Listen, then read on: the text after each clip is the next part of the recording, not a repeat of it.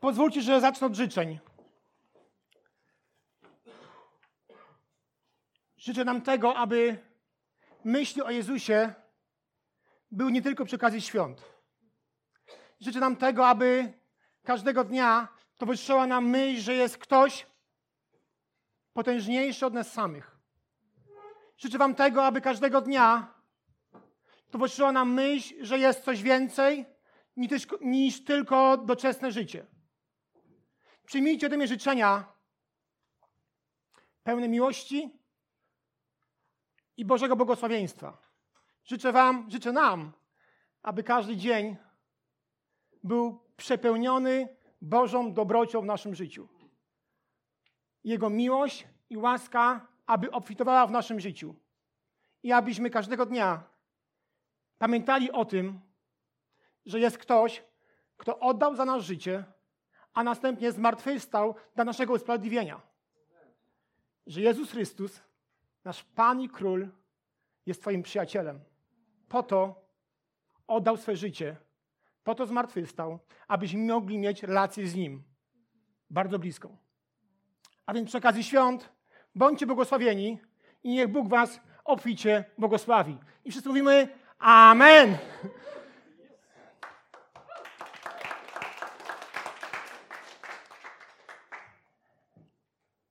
Następnie Jezus, świadomy, że się wszystko już wypełniło, wyko wykonało, powiedział: Chcę pić. I tak wypełniły się słowa pisma. Stało tam zaś naczynie pełne winnego octu. Owinęli zatem hizop gąbką nasączoną winnym octem i podali mu do ust. A gdy Jezus spróbował octu, powiedział: Wykonało się. Po czym skłonił głowę i oddał ducha. To był jeden z fragmentów, który cytowałem podczas nabożeństwa Wielkiego Piątku. Mówiłem o tym, że Jezus Chrystus, Syn Boży, żegna się z ziemskim światem słowem tetelestai. Słowo tetelestai jest to okrzyk zwycięstwa, który zawsze pojawiał się, gdy był jakiś sukces. A więc może wbrew temu, co myślisz, wbrew temu, co już wiele razy widziałeś, to nie jest tetelestai, który mówi człowiek pogrążony e, w porażce, który jest przybity z powodu swoich porażek, ale to mówi człowiek, Bóg, który wykonał wszystko to, co było do wykonania. Odnosi sukces i mówi tetelestai. Wykonało się. Wykonało się. Słowo tetelestai dotyczyło czterech sfer. Prot władzy szatana, cierpienia i wstydu oraz ofiar. W każdej sferze Jezus mówi tetelestai, wykonało się. Spełniłem swoją misję. Spełniłem swoje zadanie. Ja odchodzę, ale ktoś jeszcze większy niż ja przychodzi i on stanie się waszym pocieszycielem. Ja muszę teraz odejść, ale będzie Duch Święty, który was nigdy nie zostawi. Ja muszę odejść, ale ten Duch Święty przychodzi i On zastąpi mnie po to, abyście mogli żyć święte życie. Po to, abyście nie musieli odnosić porażek, abyście nie musieli być nieszczęśliwi, ale po to, aby Boże błogosławieństwo było sednem waszego życia.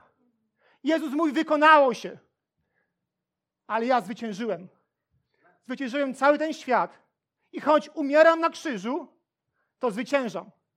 I to od ciebie i ode mnie zależy, jak na ten krzyż patrzysz. Proszę pamiętajcie o tym, że słowo tetelestai nie padło z ust człowieka, Boga, który odniósł największą porażkę swojego życia, ale padło z ust człowieka, Boga, który odniósł największe zwycięstwo na świecie. Nikt wcześniej i nikt później takiego zwycięstwa nie odniósł. Mimo tego, że Jezus zapowiadał swoje zmartwychwstanie, mimo tego, że z jego ust wychodzi to ostatnie słowo, słowo zwycięstwa, tetelestai, świadkowie tego wydarzenia byli zdruzgotani. A uczniowie byli tak załamani śmiercią Jezusa na krzyżu, że część z nich chce zejść z drogi, którą trzy lata wcześniej obrali i chcą wrócić do wcześniejszych zajęć. Są tak załamani, że nie wiedzą, co z sobą zrobić. Nie rozumieją, że to jest zwycięstwo, myślą jako o porażce. Te myśli, czy to ta zapowiedź o zmartwychwstaniu była tak powszechnie niezrozumiała, że kilkukrotnie Biblia o tym mówi. I między innymi Ewangelia Łukasza 24:1 mówi, że wczesnym rankiem, gdy jeszcze było ciemno, kobiety przyszły do grobu, niosąc wonności, które przygotowały. Mimo tego, że był okrzyk zwycięstwa, mimo tego, że była zapowiedź z ust Jezusa, że On zmartwychwstanie, kobiety idą do grobu, według swoich zwyczajów, tradycji żydowskich, po to, aby zaopiekować się ciałem kogoś, kto umiera. Umówiły się po to, aby namaścić ciało Jezusa. I to, co zastały na miejscu, ich przeraziło. Kamień zasłaniający wejście do grobu był odsunięty. Po drodze martwiły się. Któż nam odsunie, odsunie kamień od drzwi grobu? Ale ten wielki głaz, który był, który zamykał mm, ten grób, był już odsunięty. Rzymscy żołnierze, którzy trzymali straż przed grobem, nagle znikli. Nie ma ich. Wcześniej te kobiety myślały, czy pozwolą im ci żołnierze wejść do grobu. Przychodzą, żołnierzy nie ma. Nie wiedzieli, nie wiedziały, przepraszam, że żołnierze uciekli przed północą, a anioł bądź aniołowie odsunęli kamień. Wejście do grobu było niskie, około półtora metra. Więc domyślam się, że kobiety wchodzą pochylone. Nie wbiegają, ale w tym zakłopotaniu wchodzą bardzo powoli. Muszą się pochylić, żeby wejść do środka. Czują się bardzo niepewnie. Są zatroskane, niepewne, są zdezorientowane, ponieważ ciało zniknęło. Nie wiedzieć skąd, nagle zauważają dwie postacie w lśniąco białych szatach. I to sprawiły, to sprawiło, że czują się jeszcze bardziej niepewnie. A to przerażenie jeszcze się bardziej wzmogło, gdy usłyszały głos. Dlaczego szukacie żywego wśród umarłych? Nie ma go tu. Zmartwychwstał. Przypomnijcie sobie, co wam zapowiedział jeszcze w Galilei, że Syn Człowieczy musi być wydany w ręce grzesznych ludzi, zostać ukrzyżowany i trzeciego dnia zmartwychwstać. Ale idźcie i powiedzcie Jego uczniom oraz Piotrowi, że wyprzedza was w drodze do Galilei.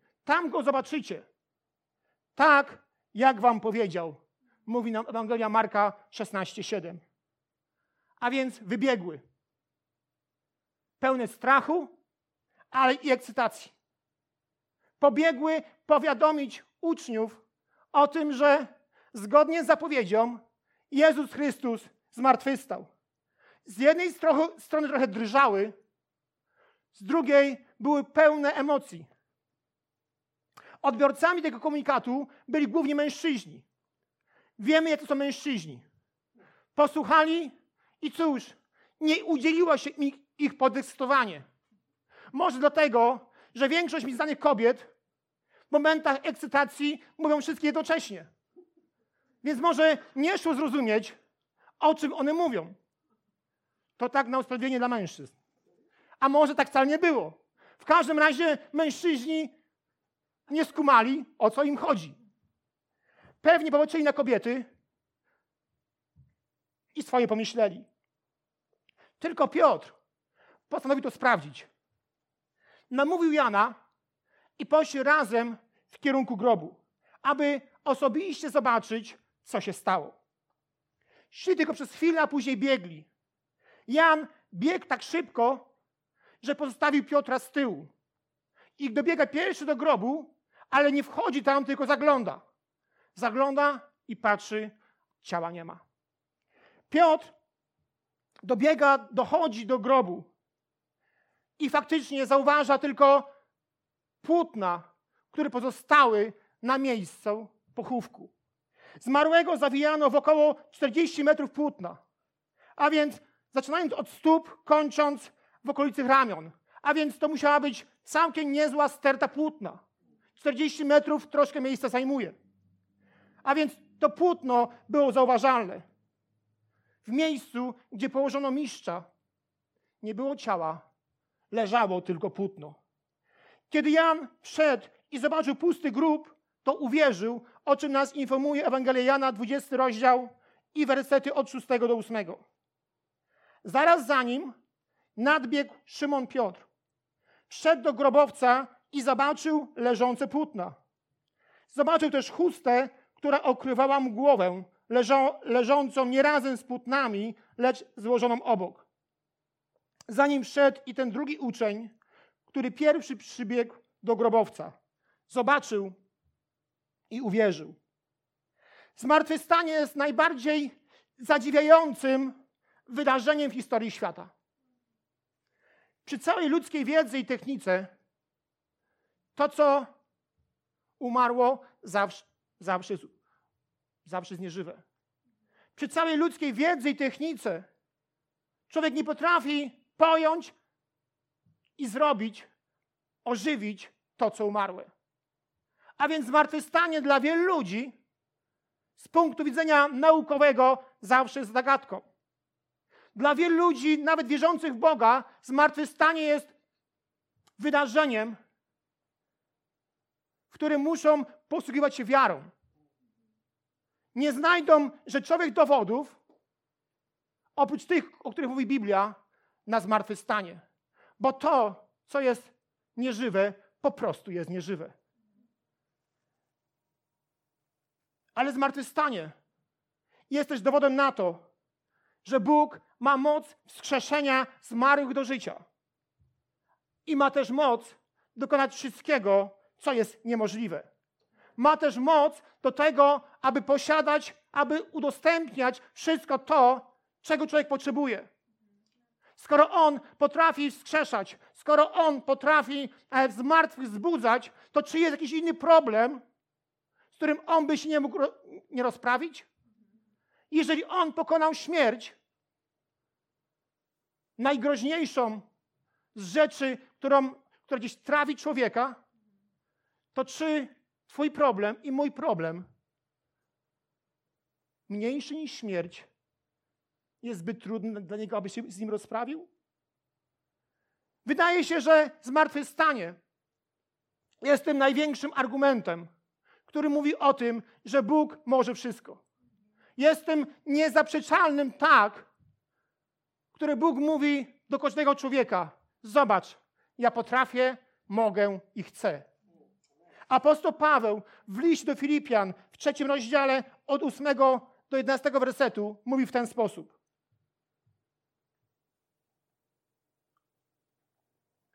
W świetle doniosłości i poznania Jezusa Chrystusa, mojego Pana, nic się dla mnie nie liczy. Dla Niego straciłem wszystko i wszystko uznaje za śmiecie, żeby tylko zyskać Chrystusa i odnaleźć się w Nim, nie dzięki mojej sprawiedliwości, mierzonej normą prawa, lecz tej, która pochodzi z zawierzenia Chrystusowi i ma swoje źródło w Bogu. Dzięki sprawiedliwości opartej na wierze.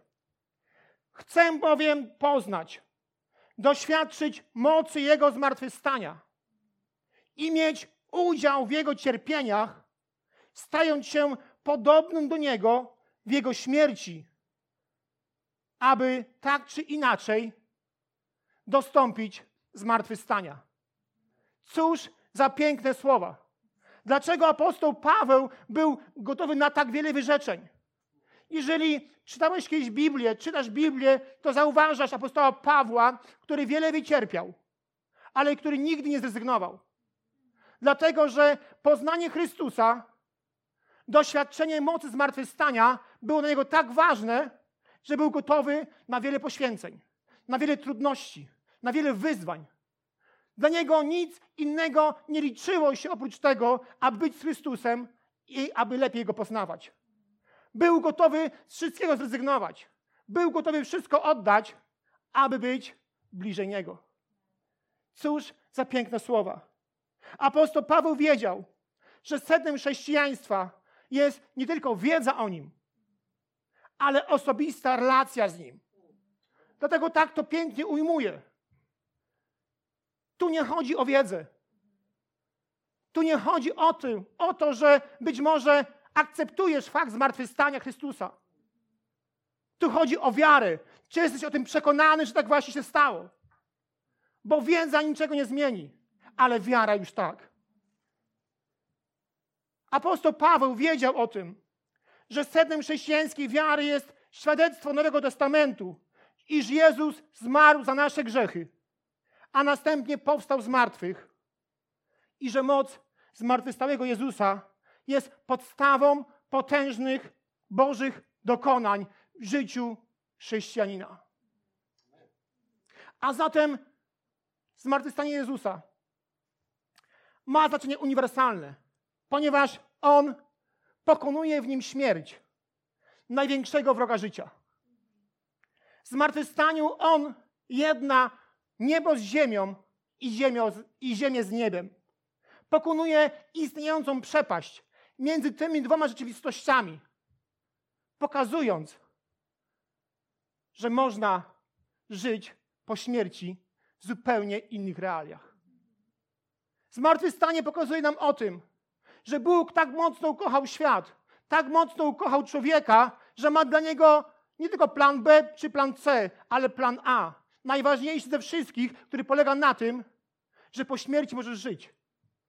Że po śmierci możesz ciągle i ciągle przybywać w obecności Boga w miejscu, w którym nie ma ani płaczu, ani bólu, ani cierpienia. On każdemu z nas daje to na tację i mówi: weź, skorzystaj. Bądź ze mną całe życie w miejscu, gdzie jest tylko uwielbienie, gdzie jest tylko, gdzie jest tylko radość i gdzie jest tylko bardzo fajnie. Ewangelia Jana, 11 rozdział, 25 i 26 werset. Ja jestem zmartwychwstaniem i życiem. Ja jestem zmartwychwstaniem i życiem, mówi Jezus. Kto we mnie wierzy, choćby nawet i umarł, żyć będzie. A każdy, kto żyje i wierzy we mnie, nie umrze na wieki. Czy wierzysz w to? Czy wierzysz w to, mówi Biblia? Czy wierzysz w to, że dzięki mnie, mówi Jezus, możesz żyć na wieki? Czy wierzysz w to? Ta najwspanialsza nowina jest zakończona pytaniem: czy wierzysz w to? Że dzięki mnie, mówi Jezus, dzięki mojemu życiu, mojemu zmartwychwstaniu, możesz żyć w zupełnie innych realiach. Możesz żyć w miejscu, o którym wcześniej mówiłem. Możesz żyć w miejscu, w którym Bóg i Ty każdego dnia będzie spędzać, spędzać razem czas. Biblia to jednak księga, która uczy, że umarli są martwi, lecz pewnego dnia powstaną do życia. Ewangelia Łukasza, rozdział 24, od 36 wersetu. Gdy byli w trakcie opowiadania, sam Jezus stanął pośród nich i powiedział: Pokój wam. Oni, zdjęci strachem, myśleli, że widzą ducha. Jezus jednak zapytał: Dlaczego się niepokoicie? I dlaczego w waszych sercach rodzą się wątpliwości? Uwielbiam pytania. Mnie osobiście każde pytanie pobudza do myślenia. Jezus po zmartwychwstaniu przychodzi do uczniów, mówi pokój wam, za chwilę do tego się jeszcze odniosę. Ale też pyta, dlaczego się niepokoicie? I dlaczego w waszych sercach rodzą się wątpliwości? Jakże piękne, współczesne pytania. Dlaczego się niepokoisz? I dlaczego w swoim sercu rodzą się wątpliwości? Czy myślisz, że nie zmartwychwstałem? Czy myślisz, że śmierć była dla mnie zbyt silna? Czy myślisz, że moja zapowiedź, jedna z setek, miała być niewykonana? Czy myślisz, że zmartwychwstanie było zbyt trudne dla mnie? Dlaczego się niepokoisz? Dlaczego, gdy są takie dni jak dzisiaj, budzą się wątpliwości? A czy na pewno on zmartwychwstał? A czy na pewno ten grób był pusty? A może go uczniowie wykradli? Może spili żołnierzy, dali łapówkę i gdy oni spali, przyszli uczniowie i wykradli ciało Jezusa, pochowali w innym miejscu i tak budzi się le legenda. Dlaczego nie wierzysz, że Jezus zmartwychwstał? Dlaczego się nie niepokoisz? Dlaczego w Twoim sercu rodzi się wątpliwość? Zmartwychwstały Chrystus przychodzi do wystraszonych i zagubionych apostołów, mówi pokój wam. Pokój wam. Od trzech dni ich życie uległo zupełnemu zniszczeniu. Od trzech dni nie mają kogoś, kto był z nimi na co dzień, który był dla nich sterem, okrętem i kapitanem, który był dla nich kimś, kto był ostoją i kimś, na kim zawsze mogli, mogli polegać. Po trzech dniach zmartwychwstaje, później do nich przychodzi i mówi: Pokój wam. Ej, czemu się boisz? Ej, czemu się niepokoisz? Ej, czemu masz wątpliwości? Przecież ja jestem. Mówię wam o tym, że zmartwychwstanę. Ej, ja jestem. Czaisz? Ja tu jestem. Rozumiesz? Zobacz. Jeżeli potrzebujesz, dotknij. Włóż rękę, włóż palec do mojego boku. Jeżeli to cię ma uspokoić, zrób to. Ale Jezus mówi: Ja tu jestem. Nie ma potrzeby, aby się niepokoić, aby się budziły tej wątpliwości. Pokój w tym kontekście oznacza otrząśnij się z przygnębienia. Jezus manifestuje swoje zmartwychwstanie, by pokazać, że On ciągle żyje. Mówi: Nie przyszedłem, aby was potępić za odstępstwo, za brak wiary, głupotę, grzechy czy nienawiść. Przyszedłem, mówi Jezus, aby przynieść wam pojednanie z Ojcem. Przyszedłem do was, aby wam powiedzieć: Bóg nie umarł. On ciągle żyje. I ciągle chce mieć z Tobą relację. Ciągle chce być blisko Ciebie. Co z tego, że może widziałeś mnie na krzyżu? Ja zmartwychwstałem i ciągle jestem przy Tobie. Jezus przychodzi do nich spokojem, bo pokój jest darem od zmartwychwstałego Chrystusa. Darem, którego cały świat najbardziej potrzebuje. Nawet to, co dzisiaj mówi Marek na początku o wydarzeniach pokoju, świat potrzebuje. Przychodzi Jezus, mówi: Pokój wam. Pokój wam. Tego daru potrzebowali apostołowie i tego daru potrzebuje każdy człowiek. Potrzebuje go każde serce. To poranione, to osamotnione, te zdruzgotane, te odrzucone i te samotne. W każdym momencie swojego życia Bóg mówi: Hej, pokój ci. Ja jestem z tobą. Nie musisz sam iść przez ten świat. Możesz iść ze mną. A gdy zawsze idziesz ze mną, ten mój pokój będzie ci towarzyszył. Apostołowie czuli się bezradni, czuli się samotni i opuszczeni. Dlatego z lękiem i trwogą przyjmują te słowa. Być może tak jak dzisiaj ty, trochę z wątpliwością, trochę z niedowierzaniem. Pokój? Jaki pokój? W moim sercu od dawna jest bałagan. W moim sercu od dawna jest niepokój. W moim sercu jest tyle myśli, że nie wiem, co z nimi zrobić. Ty mówisz o pokoju? Co ty wiesz o pokoju? Jezus każdego z nas zna. Zna serce każdego z nas. I mogę Ci to zagwarantować. Właśnie do Ciebie dzisiaj mówi pokój ci. Bądź ze mną, a Twój pokój będzie Ci towarzyszył. On przychodzi, oświeca ich umysły i dotyka serca. Rozbija ich bezradność i samotność. Przychodzi do nich po to, aby odzyskali swoją godność. Przecież jak się pojawia, to mogły zrobić powtórkę z rozrywki i rozwalić całe te stragany, całe te stoły i pogonić ich tak, jak pogonił ludzi ze świątyni. Ale nie przychodzi z naganą, nie przychodzi z potępieniem. Mówi, hej, pokój. Przychodzę po to, aby dać Ci pokój. Tak, widziałeś mnie na krzyżu. Tak, ale ja zmartwychwstałem i ten pokój ciągle jest wieczny. Może tak, jak apostołowie czujesz się dzisiaj. Niepewnie, samotnie, odrzucony, odrzucona. Może to samo odczucie, co oni mają w tej sytuacji, masz i ty. Jezus mówi: pokój. Niech Twoje serce ogarnie pokój. Chcę, abyś zobaczył, że wieczność jest realna. Swoim zmartwychwstaniem, swoim objawieniem mówi: Bóg nie umarł. Ja ciągle żyję i ciągle jestem po to, aby Ci towarzyszyć w Twoim życiu. Zmartwychwstanie pokazuje, że ciemność musi ustąpić przed światłością, że śmierć musi ustąpić przed życiem, a problemy przed ich rozwiązaniem. Bóg poprzez zmartwychwstanie nie pokazuje, żeby chce z Tobą walczyć, ale chce Ci pomagać. Towarzyszyć Ci w tych problemach, z którymi na co dzień być może się zmagasz. Wyciąga Cię rękę i mówi: Zobacz, grób jest pusty. Skoro pokonałem swoją śmierć, czy nie jestem w stanie pokonać i Twoich problemów? Wyciąga do nas rękę i mówi: Zobacz, mój grób jest pusty. Ty też wyjdź ze swojego.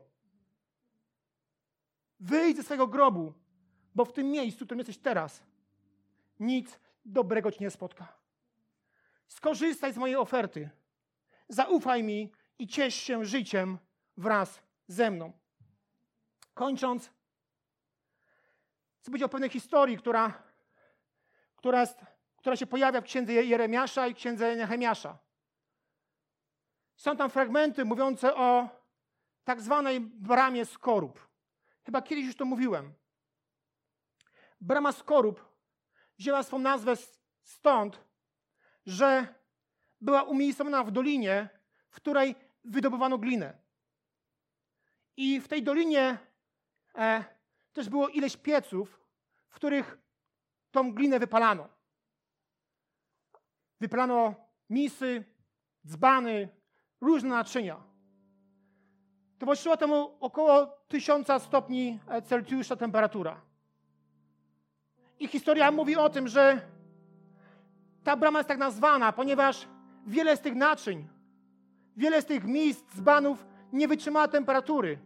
I gdy pękała w piecu, ludzie, którzy obsługiwali te piece, po prostu wyrzucali te skorupy.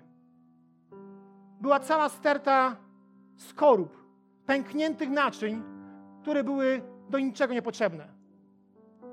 Po wielu latach, gdy ta sterta była coraz większa, trochę tak jak hałda węgla na Śląsku, ktoś wziął kilka pękniętych naczyń, wziął ich do domu, zamoczył w wodzie i nagle doświadczył objawienia, bo stwierdził, że z tych pękniętych skorup, które są zamoczone w wodzie, może powstać cegła.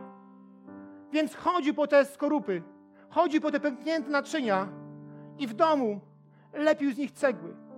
Po czasie z tych cegieł wybudował dom. Gdy zobaczył to sąsiad, jeden, drugi i trzeci, pomyśleli sobie: Wow, można. Historia o tym mówi, że po kilkudziesięciu latach stały wieloosobowe kolejki, ponieważ ludzie czekali za tym, aby te pęknięte naczynia wziąć do swojego domu. To, co było kiedyś niechciane, stało się bardziej pożądane. Nie wiem, w jakim miejscu jesteś w swym życiu. Być może czujesz się jak ta pęknięta skorupa, której nikt nie chce. Jesteś wyrzucona czy wyrzucony na bruk. Ludzie koło ciebie chodzą, albo się śmieją, albo nic nie mówią, albo złorzeczą. Być może jesteś w miejscu, w którym po prostu jesteś nikim i niczym. Ale gdy jesteś w Bożym ręku, gdy oddajesz Mu swoje życie, to Bóg przychodzi bierze ciebie tą pękniętą skrupę i na nowo lepi. Lepi. Zalepia pewne ubytki, pęknięcia i nagle na nowo lepi z ciebie cegłę, naczynie, coś, co może być do celów zaszczytnych. Z tego, co było niechciane, wyrzucone, niepotrzebne, nagle staje się obiektem pożądanym. Czymś, co on wykorzystuje do swoich celów. Być może dzisiaj jesteś w takim miejscu, że potrzebujesz Bożego dotknięcia, ponieważ pęknięcie jest tak wielkie, że nikt i nic nie jest w stanie Ci pomóc. Jest tak wielkie pęknięcie, że myślisz sobie, sobie tylko najgorsze rzeczy. Ale gdy spotykasz się z Bogiem, to On przychodzi. Dotyka i zmienia. Jakiś czas temu Beatka była w szpitalu i mówiła o tym, że miała transfuzję krwi. Krew, ją, krew jej przetaczano. I mówiła o tym, że gdy tam krew bogatą w różne ciała, hemoglobinę dostała do swojego organizmu, to tak się poczuła, tak nie mówiła, ale tak powiem, jak młody Bóg. Pełna życia, pełna, pełna wigoru, pełna energii. I myślę sobie, że gdy spotka się z krwią Jezusa, gdy pozwolisz na to, aby Bóg przepompował do Twojego życia swoją krew, którą na krzyżu przelał, stajesz się innym człowiekiem. Pełnym życia. Gotowym do tego, aby mieć nieść nos, nowe wyzwania. Wtedy chcesz się żyć. Stajesz z łóżka mówisz, wow, ja mam siłę, aby funkcjonować. Ja mam siłę, aby żyć, aby walczyć, aby pokonywać. Być może to jest problemem tego życia, że nigdy Bogu nie pozwoliłeś, aby On swoją świętą krew przepompował do Twojego życia. Abyś była zasilana z góry, nie od dołu. Pozwól Bogu na to, aby On dzisiaj mógł mówić do Twojego życia i aby Jego krew, którą przelał na krzyżu, która niesie życie, obfitość i błogosławieństwo, było w Twoim życiu. Pozwól Mu na to, aby Jezus Chrystus, który zmartwychwstał, był Twoim Panem, był w Twoim krwiobiegu, bo gdy On tam będzie, mimo różnych trudności, będziesz żyć. Będzie Ci chciało żyć. Chciałbym, abyście pokłonili swoje głowy. Chcemy się modlić za chwileczkę o to, aby dzisiaj Jezus Chrystus objawił się w Twoim, moim życiu jako ten, który jest zmartwychwstały. Aby objawił się jako ten, który niesie życie. Aby objawił się ten, który lepi skorupy. Aby objawił się ten, który zalepia ubytki. Który dotyka i zmienia. I być może dzisiaj czujesz się potłuczony czy potłuczona. Czujesz, że jesteś w miejscu, w którym wartość jest znikoma. Być może jesteś w miejscu, w którym dzisiaj mówisz: Jezu, ja już tyle razy próbowałam. Ja już tyle razy próbowałem, ale nic z tego nigdy nie wychodziło. Pozwól temu, który zmartwychwstał, aby był Twoim Panem, aby Jego święta krew była w Twoim krwiobiegu, aby ta krew przyniosła Ci życie, rozwiązanie, wartość, godność, abyś mógł, mogła każdego dnia patrzeć na siebie inaczej niż dotychczas. Może dzisiaj jest ten dzień, w którym po prostu zmartwychwstaniesz. Twój duch zmartwychwstanie. Twój duch na nowo ożyje. Czy chcesz tego? Czy chcesz tego, aby Jezus Chrystus, Pan Panów, Król Królów, objawił się w Twoim życiu jako cudowny doradca, książę pokoju i Bóg odwieczny? Jeśli tak, chciałbym, abyś powstał czy powstał na swoje nogi. Chciałbym, abyś dawał taki znak, że chcę dzisiaj, chcę dzisiaj na nowo zaufać Bogu. Chcę dzisiaj na nowo poczuć siłę do życia. Jeśli jesteś taką osobą, proszę powstań na swoje nogi. To jest dla mnie sygnał, znak, że chcemy się z Tobą modlić, że podejmujesz decyzję, aby każdego dnia żyć z Nim tak, jak on tego potrzebuje. Widzę pewne pierwsze osoby. Czy ktoś jeszcze? Czy ktoś jeszcze dzisiaj chce powiedzieć, Panie, chcę, abyś był moim życiem, aby Twoja święta krew była w moim krwiobiegu, aby ona przyniosła życie, życie wieczne. Czy ktoś jeszcze? Jeszcze chwilę czekamy. Czy ktoś jeszcze? Dziękuję. Ktoś jeszcze?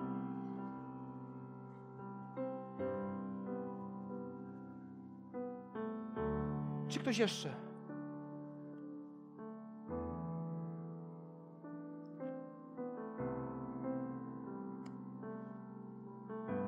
Mam dla Was ogromną prośbę. To może być dla Was trudne, ale chciałbym z Wami się pomodlić. A jest to możliwe, najłatwiej jest wtedy, gdy tutaj po prostu wyjdziecie do przodu, abyśmy mogli razem się o to modlić. Proszę Was wszystkich o powstanie, a te odważne osoby zapraszam tutaj do siebie, abyśmy mogli modlić się razem o to, aby Jezus Chrystus był życiem każdego dnia, nie tylko przy okazji świąt. Poproszę liderów, abyście też pomogli mi w tym, abyśmy mogli ludzi z nimi się modlić,